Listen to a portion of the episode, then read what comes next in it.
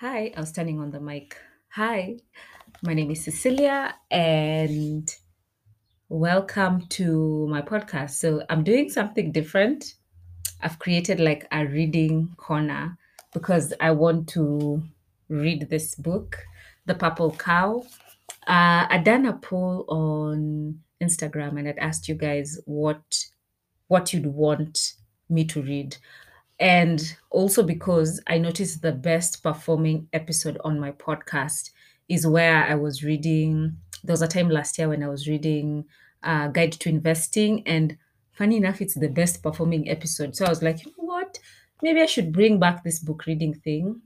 Maybe people are actually interested, and I'm just giving it a shot. So I'm recording this on the podcast. My mic is here, my laptop is here, and I'm doing a small snippet for IGTV. I don't know how far. I know IGTV limit is 15 minutes, but we'll see how it goes. So yeah, this is my basket from Saint Remy. I've already talked about them before. I just thought it's a good addition to this little corner of mine. Najaribu kunda aesthetics. Yes. So tick on the aesthetics for me. so yeah, so I want us to read this. I don't know how far it will go. We will go. And this book is written by Seth Godin. So in case you don't know who Seth Godin is, you can Google, but he's the guru of marketing. Like think marketing, you think Seth Godin. I've heard so many things about him. I've read, I've watched some of his YouTube uh, videos and interviews. And I'll just read what is written on his website. It's like, I'm the Guerrilla Marketing Hall of Fame, the Direct Marketing Hall of Fame, and just recently the Plain and Old No Modifier Marketing Hall of Fame, which is pretty cool. And he's written books like The Practice, This is Marketing, this one. So, yeah, you can read for yourself to know who Seth Godin is. And since this is a podcast for small businesses, we will be reading business books because I think reading, we are always told reading is good. So we are going to read. We are going to read to add knowledge to help us do better in our small businesses. I'll admit that I don't read as often as I would like to. And I think then this, creating this on the podcast is a good idea because then I think I will be reading and we'll be reading together, right? So, yeah, so you'll be listening. Maybe you're watching, listening to this as you're cooking. So you'll be listening and I'll be reading, and at least it will also, I'm repeating myself, but it's it's going to encourage me to to read more because I don't actually read more. I bought this book in January and what it says at the back is the old ways of marketing are dead and being safe now is too risky, which is true. Your product will only survive in a crowded marketplace if you stop advertising and start innovating. Uh, in Purple Cow, marketing guru Seth Godin urges everyone involved in creating, designing, or selling to think in new ways about their market. By adopting alternative approaches to your business, you and your company will survive to innovate another day. So that's just a, a quick rundown on what the book is about. Uh, yeah, I bought it at Textbook Center. For how much is there a price on this? I cannot see the price on it, but yeah, I bought it. Oh, the price was here. I removed the sticker. It was here. Uh, so yeah, I think that's enough introduction. Uh, in case you're watching me for the first time and you're wondering who I am, I am Cecilia. I run this podcast called My Basic Life. I'm a small business owner. I own a printing and branding company here in Nairobi uh, from June 2014 to date. And on this podcast, I just share my experiences running a small business. And I just put this content out on the podcast here and on my Instagram page, which you can follow, which is at MBL underscore podcast. That's mango banana lemon underscore podcast. So you can go there. The content there is different from the content here on the podcast. I try and really not make the same content. So I hope that um yeah, you can like my page. You can follow the podcast. I'd really appreciate. And yeah, let's learn something. I just share my ex what I share here is based on my experiences. I interview people and they also share their experiences. And the goal is to just learn, grow, and do better as small businesses. That's the goal. So yeah. So let's start. Let's start. Let's start. I'm just checking whether it's still recording. Yeah, it's still recording. So let's go to chapter one. The purple cow. Not enough peas. That's the first, the first thing chapter.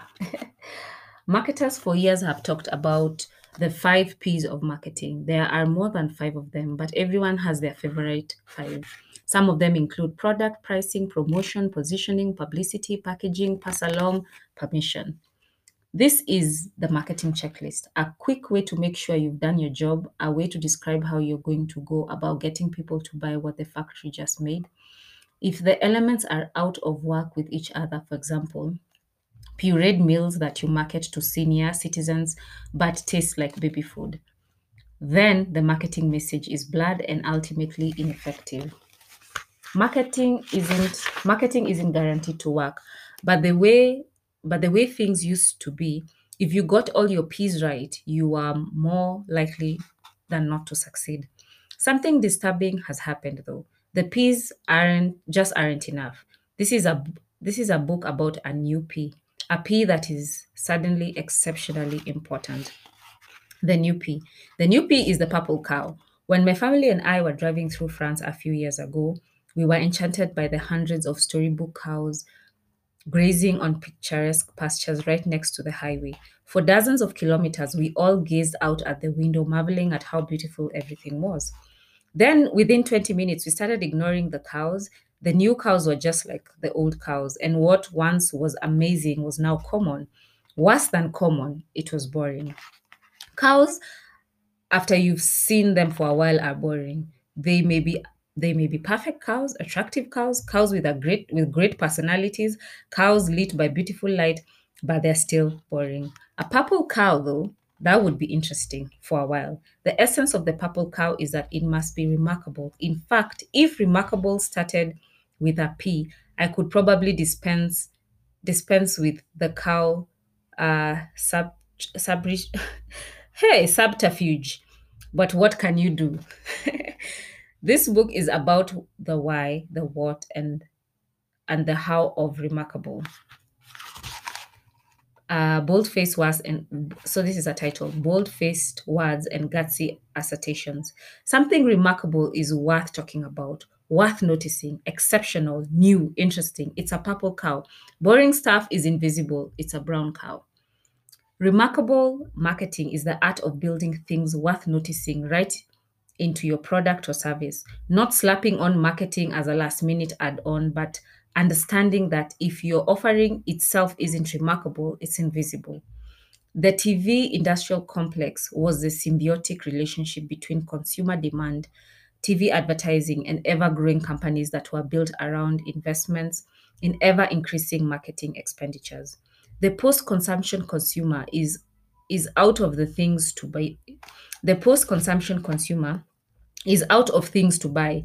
We we have what we need. We want very little and we were too and we are too busy to spend a lot of time researching something you've worked hard to create for us. Okay, that is so true.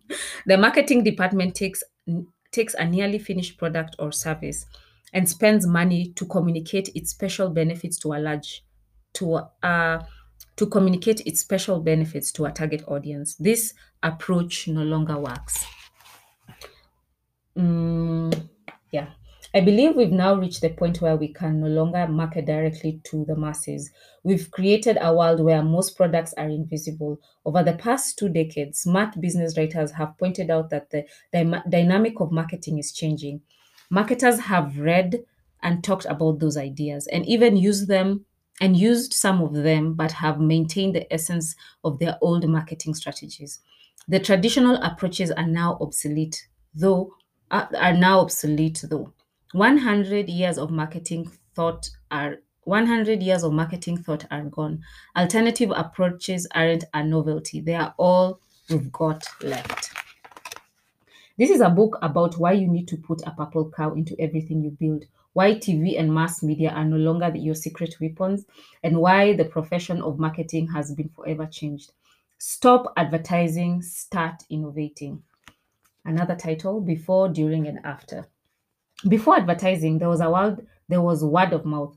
Products and services could solve products and services could solve a problem could solve a problem got talked about and eventually got purchased. The best vegetable seller at the market had a reputation, and her booth was always crowded. During advertising, the combination of increasing prosperity, seemingly endless consumer desire, and the power of television and mass media led to a magic formula. If you advertise directly to the consumer, every consumer sales would go up.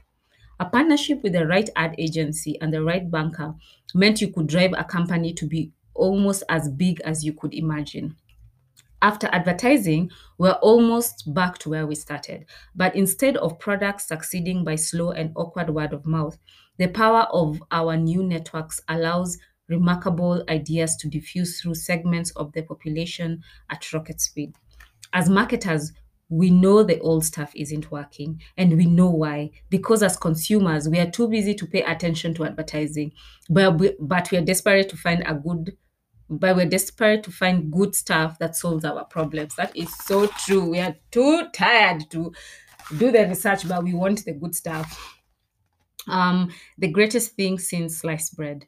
In 1912, Otto Frederick Rohwedder, I think, invented sliced bread. What a great idea. A simple machine that could take a loaf of bread and slice it. The machine was a complete failure. This was the beginning of, advert- of the advertising age, and that meant that a good product with lousy marketing had very little chance of success. It wasn't until about 20 years later when a, bra- a new brand called Wonder started marketing sliced bread that the invention caught on. It was the packaging, the advertising, uh, in bracket, build strong bodies, build strong bodies 12 ways that worked. Not the sheer convenience and uh, that worked, not the sheer convenience and innovation of pre-slicing bread. Did you ever did you notice a revolution? Over the past 20 years, a quiet revolution has changed the way some people think about advertising, about marketing, sorry. Tom Peters took the first work with The Pursuit of Wow, a visionary book that described why the only products with a future were those created by passionate people. Too often, big companies are scared companies and they work to minimize any variation, including, including the good stuff that happens when people who care create something special. Peppers and Rogers in the auto uh, Peppers and Rogers in the one to one future took a simple truth that it's cheaper to keep an old customer uh, cheaper that it's cheaper to keep an old customer than it is to get a new one and articulated the entire field of customer relationship management. They showed that there are only four kinds of people prospects customers loyal loyal customers and former cus- customers. Actually that is so true and that the loyal customers are often happy to spend more money with you. Yeah that's true. In the crossing of chasm, Geoff Moore outlined how new products and new ideas move through a population. They follow a curve, beginning with innovation, innovators and early adopters, growing into the majority and eventually reaching the laggards. With more focused on technology, uh, with while more focused on technology, on technology products, his insights about the curve apply to just about every product or service offered to any audience. That's true. Even when M-Pesa started, it had to go through the curve. Um, so I'm going to put a pause here to just talk in regards to the IGTV. So if you want to continue listening to the for me continuing to read the book, I will leave the link to the podcast. So in the bio, click the bio, you listen to the to the the complete episode episode. yeah, episode. And yeah, I'll see you guys. I hope you get the chance to actually listen to the full episode. Uh, so let's continue. Um, in the tipping point, Malcolm Gladwell. Oh, I love Malcolm Gladwell. Oh, Malcolm Gladwell clearly articulated how ideas clearly articulated how ideas spread through populations from one person to another. In unleashing the idea virus, I pushed this idea even further, describing how the most effective business ideas are the ones that spread. And finally, in permission marketing, outlined the every the ever-growing attention deficit that marketers face. I also discuss how companies win when they treat the attention of their prospects as an asset and not as a resource to be strip, strip mined and then abandoned. What, what? I also discuss how companies win when they treat the attention of their prospects as an asset or and not as a resource to be stripped mined and then abandoned yeah that's true like getting the attention of people is a lot of work like if you have people's attention i think you really need to value the fact that they take their, their time to even listen to you uh, at many companies, most of these proven ideas have been treated as novelties. My friend Nancy is the head of new media at one of the largest packed goods companies in the world. Guess what? She's in charge. She's a department of one. Of all these, of all, okay, of all of all of these new ideas, new media has become a synonym for no budget. Instead of accepting that the old ways are fading fast, most companies with a product to market are treating these proven new techniques as interesting fads, worth another look, but not worthy, but not worth using as the center of their strategy. Um, so here's a diagram over here, which has attention, word of mouth, inertia, and choices. And it's written, written the squeeze play. Marketers can't get the word, marketers can't get the word out because jaded consumers refuse to share their attention. Customers rely on their tried and true suppliers or on their network of smart friends instead of studying the ads on TV. Okay, I didn't get that. well, let's continue. Uh, why you need the purple cow? 40 years ago, Ron Simek, the owner of Tom's, Tombstone Tap, a bar named for the cemetery next door, decided to offer a frozen version of his pizza to his customers. It caught on, and before long, Tombstone Pizza was dominating your grocer your grocer's freezer. Kraft Foods bought the brand in, in 1986, advertised it like crazy, and made billions. This was a great American success story. Invent a product everyone wants wants, advertise it to the masses, and make a lot of money. This strategy didn't work this strategy didn't just work for pizza, it works for almost everything in your house, including aspirin. Imagine how much fun it must have been to be the first person to make aspirin, to market aspirin. Here was a product that was just about every here was a product that just about every person on earth needed and wanted, a product that was inexpensive, easy to try, and immediately beneficial. Obviously, it was a big hit.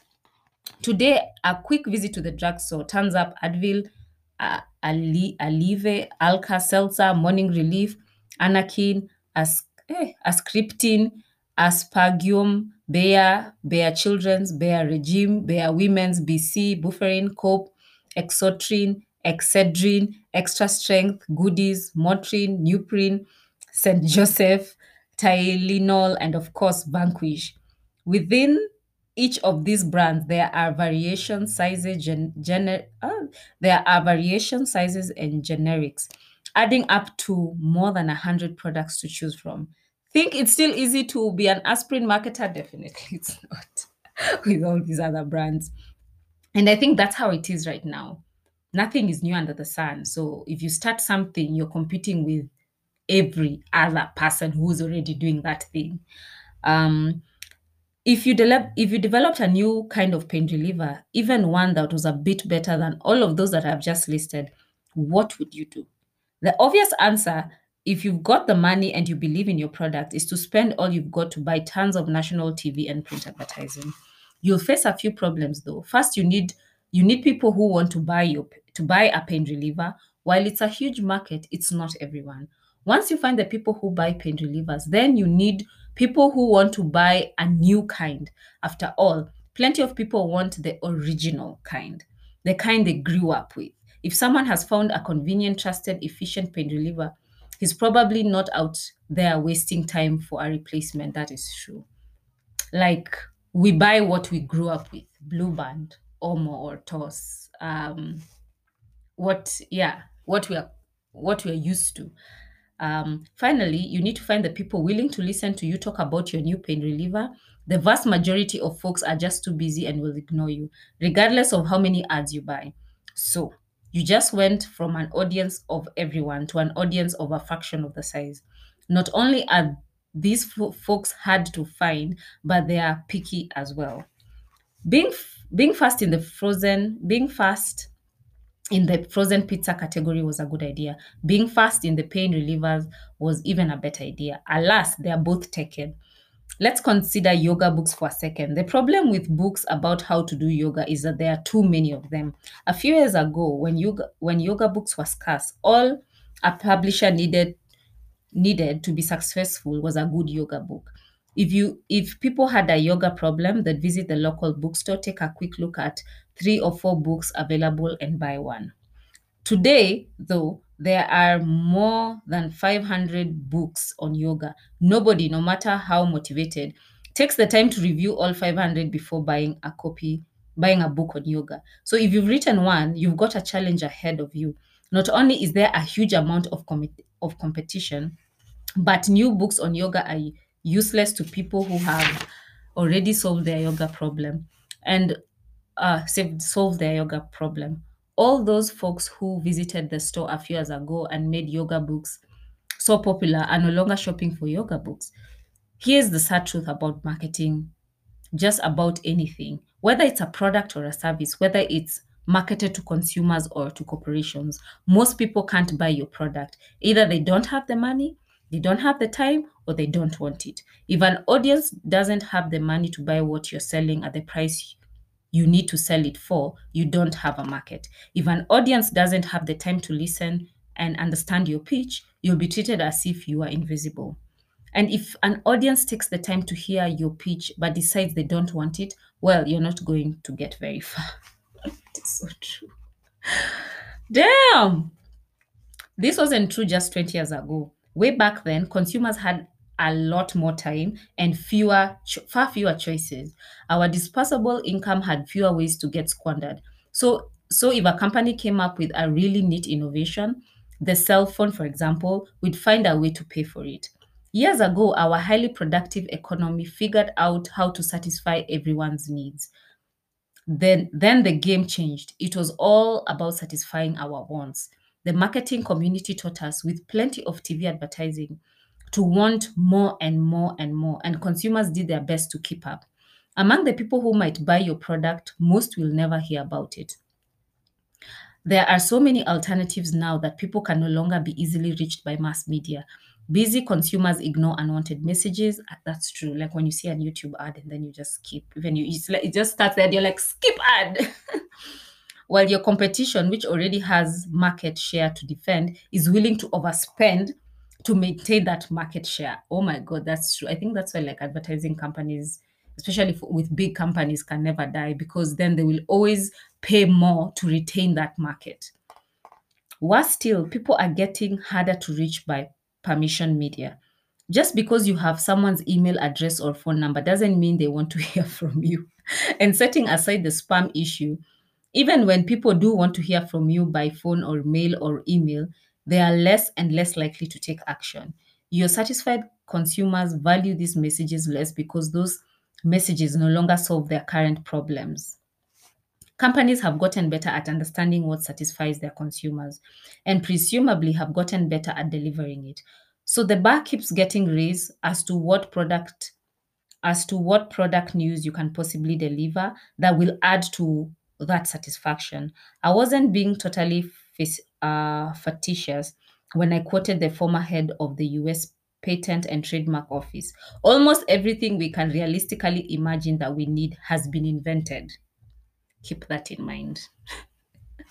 The last hurdle is that idea virus networks are hard to are hard to ignite in markets that are fairly satisfied because marketers have overwhelmed consumers with too much of everything. People are less likely to go out of their way to tell a friend about a product unless they are fairly optimistic that their friend will be will be glad to hear about it. When was the last time someone told you about a new pain reliever? It's a boring topic and your friend is not going to waste your time. There's too much noise there's there's too much noise and consumers are less eager than ever to add to it this is true this is true not just for consumer products but also for business and industrial purchases people who buy for people who buy for businesses, whether it's advertising, parts, service, insurance, or real estate, they just aren't as needy as they used to be. The folks who got there before you have huge inertia advantage. If you know if you want to grow your market share or launch something new, you have a significant challenge ahead. Bottom line, all of one, all the obvious targets are gone, so people are, are aren't likely to have all the obvious targets are gone, so people aren't likely to have easily solved problems. That means their problems are more complex.